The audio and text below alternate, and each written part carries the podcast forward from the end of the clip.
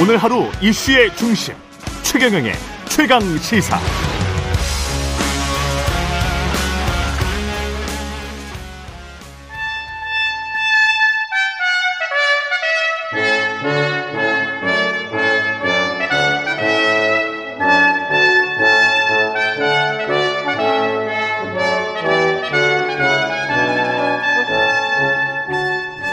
네, 영원한 현역 박지원 전 비서실장과 함께하는 고품격 정치 토크 박지원의 정치 품격 시즌 2 박지원 전 국정원장이자 전 대통령 비서실장 나와 계십니다. 안녕하십니까? 네, 안녕하세요. 예. 지금 방금 전에 이제 성일종 정책위 의장과 그 첫 질문도 이거였는데 가벽을 설치하는 이 벽이라는 게 상징적인 의미도 있고 그래서 안 설치하던 게 또 가림벽이 설치되니까 언론과의 불통 같은 그런 느낌도 들고 그런데 왜 설치했을까요? 그러니까 이분들이 음. 용산으로 옮기면서 예. 완전 무결하게 대비를 하고 옮겼어야 되는 거예요. 아, 멀쩡한 청와대 두고 그리 옮겨가지고 그냥 기분 들떠서 도스태핑 신선하게 한다. 어떤 대통령이 했냐고 자랑스럽게 했지만은 저는 수차 얘기를 했지만은 전 세계 어떤 대통령도 어떤 내각제의 총리도 출퇴근하는 사람이 없습니다. 음, 그렇기 때문에 글이 들어가면은 기자실 거기다 소통한다고 만들어 놨으니까 모든 게 공개되잖아요. 예. 이것도 대비를 못하고 그걸 옮겼는가? 그건 진짜 바보짓을 한 거예요. 처음부터 바보짓을 네, 했다. 그러다가 지금 하필이면은 MBC하고 사태질하고 나서 어? 이걸 만드니까 예. 누구든지 아 이제는 또 기자들 피하려고 그러는구나. 저는 만드는 것이 원칙이라고 생각해요. 그 MBC 사태질은 어떻게 보셨어요? 김종혁 비대위원은 뭐 슬리퍼 신고 팔짱 끼고 이게 무리한 거 아니냐 뭐 이런 아니 예. 대통령께서 예. 대통령실이 이 산적한 문제가 얼마나 많아요. 어? 경제, 북한 이런 걸 두고 어? 뭐 수입발을 신었느니 어쩌니 국민 생활하고 아무런 문제가 없는 것. 솔직히 얘기해서 기자치고 또 버르장머리 있는 사람이 어디 있어요. 아, 저 있습니다, 저.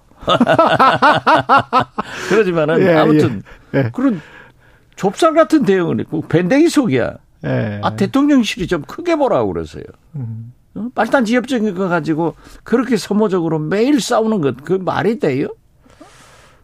대통령이 설사 그러더라도 좀 참모들이 참아야 되고 참모들이 그러면 대통령이 야단치고 아, 크게 가야지. 음. 그 이기정 비서관도 저하고 잘하는 기자 아니에요?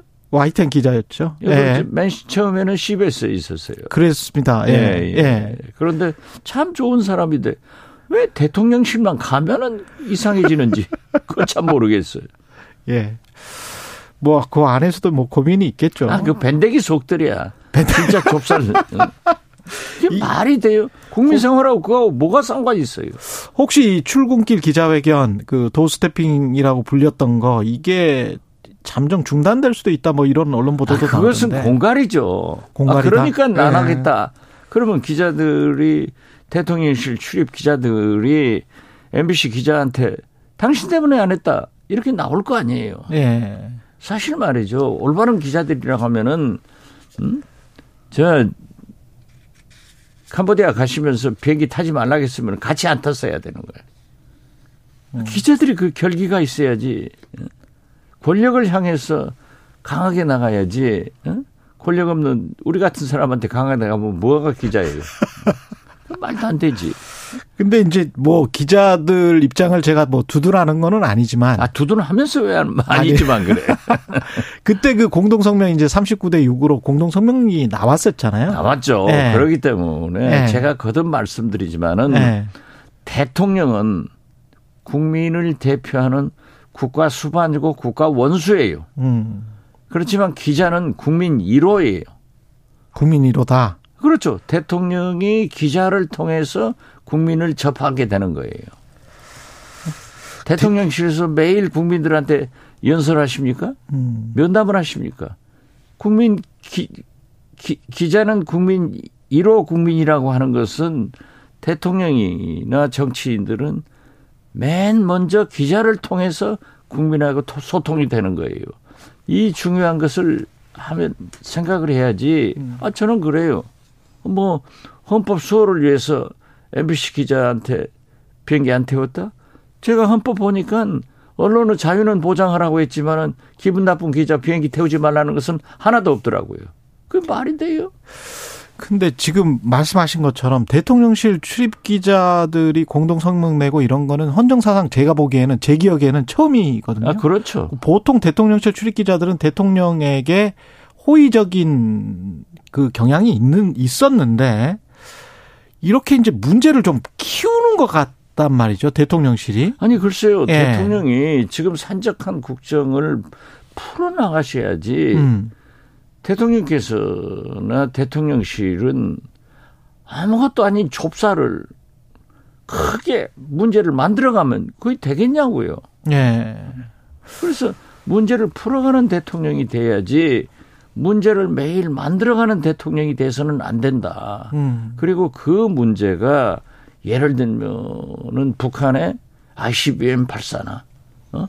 경제 문제 이런 큰 문제를 대통령이 가지고 말씀을 하셔야지 그 밤낮 어? 뭐 스리바를 신었느니 무슨 뭐 비행기를 안 태우느니 아 그게 말이 돼요? 아 그리고 어? 80여 명의 기자 중에서 전용기에서 두 명만 데리고 가서 아 네 그 취재에 응하지 않았는데 뭐가 그것이 잘못이냐 이런 건 태도가 아니죠. 이건 국민을 무시하는 거예요. 근데 이게 이제 여당에서 나오는 목소리도 있고 지금 말씀하시는 게이 대통령실의 비서관들이 하는 이야기도 있고 대통령이 하는 이야기도 있고 그런데 뭐가 누구의 진이라고 보십니까? 이게 진짜 어떤 대통령 진이죠. 대통령의 진이라고 어, 보세요? 그렇죠. 음. 어, 대통령이 태우지 말아 했으니 안 태웠고 예. 대통령이 두 사람 불러갔으니까 불러간 거지. 그럼 누가 했어요? 근데 이게 좀 상식적으로 이해가 안 되는데 이렇게 하면 아니 대통령한테 상식적으로 이해가 되지 않는 일을 대통령께서 하시니까 예. 자꾸 문제가 부각되잖아요. 그냥 대통령한테 별로 안 좋을 것 같아서. 지지율이나 뭐 이런 거에도 근데 옆에서 뭐 혹시 그런 걸 코칭을 한달지 뭐 이렇게 하는 참모들이 든든하게 버텨준다면 뭐가 그런 참모도 없고 그런 참모도 사실 없습니까? 거듭 말씀드리지만 예. 대통령이 화내서 그러면은 음. 대통령실에서는 MBC 기자도 그냥 어? 비행기 태웠어야 맞는 거예요. 음. 그래가지고 비행기에서 어, 대통령 제가 태웠습니다. 예. 크게 생각하십시오 하면은 대통령이 내리라 갈 거예요. 공중에서 던져버릴 거예요. 그건 못하는 거지. 어. 아, 그걸 그렇게 풀어가야지. 예. 아니 집에서 아버지가 화내시면은 어머님이 달래잖아요. 음. 어머님이 화내시면은 자식들 아버님이 달래고 예. 이게 서로 어? 아담 스미스의 분업이야 분업. 이거 도대체 말도 안 되는 아니 왜 우리가 예. MBC 기자 스리파 신는 것 가지고 싸우는 것을 우리가 봐야 됩니까? 음. 그 어제 기자가 스리파 신고도 나와요. 그렇지만은 예. 국가 원수를 대하는 태도이기 때문에 음. 옛날에는 청와대 기자나 기자들이 넥타이 다 메고 나왔어요. 정치부 기자들이 다 남았다고요. 지금 보세요. 생각해 보니까 그 청와대 국민들을 식당 상대로 하는 예. KBS 최강 시사에 출연하면서도 예. 넥타이 안 메고 나오잖아요. 예. 요즘 세상이 다 그래진 거야. 예. 아, 지금 뭐 어떤 반바지 입고 회사 출근하는 세상인데, 음. 아, 그런 걸 좀, 그게 뭐가 문제라고. 국가 경제, 남북 관계에 무슨 획기적인 잘못이 쓰리빠 신으면 된다. 그게 말도 안 하는, 그 좁쌀 같은 짓거리만 하니까 국민들이 알겠습니다. 화내죠. 예. 아, 그리고 그러니까 그렇게 지지도가 떨어지는 거예요. 어? 갤럽도, 어? 20%대로 떨어졌지만은, 예. 음? 모닝 포스트, 미국, 모, 모닝 컨설트. 모닝, 모닝 컨서트, 예. 미국 그거 보세요. 22개국 국가 원수를 했는데, 우리 윤석열 대통령이 16%, 22개 정상 중 꼴등이에요.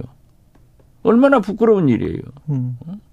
그런데 그게 되게 보니까는 바이든이나 기시다 총리 같은 사람들도 자기들 국내하고 비슷하더라고요. 음.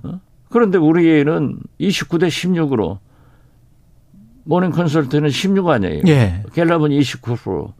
그러니까 그런 차이도 있지만은 어떻게 됐든 아, 우리가 뽑은 대통령, 대한민국 대통령이 음.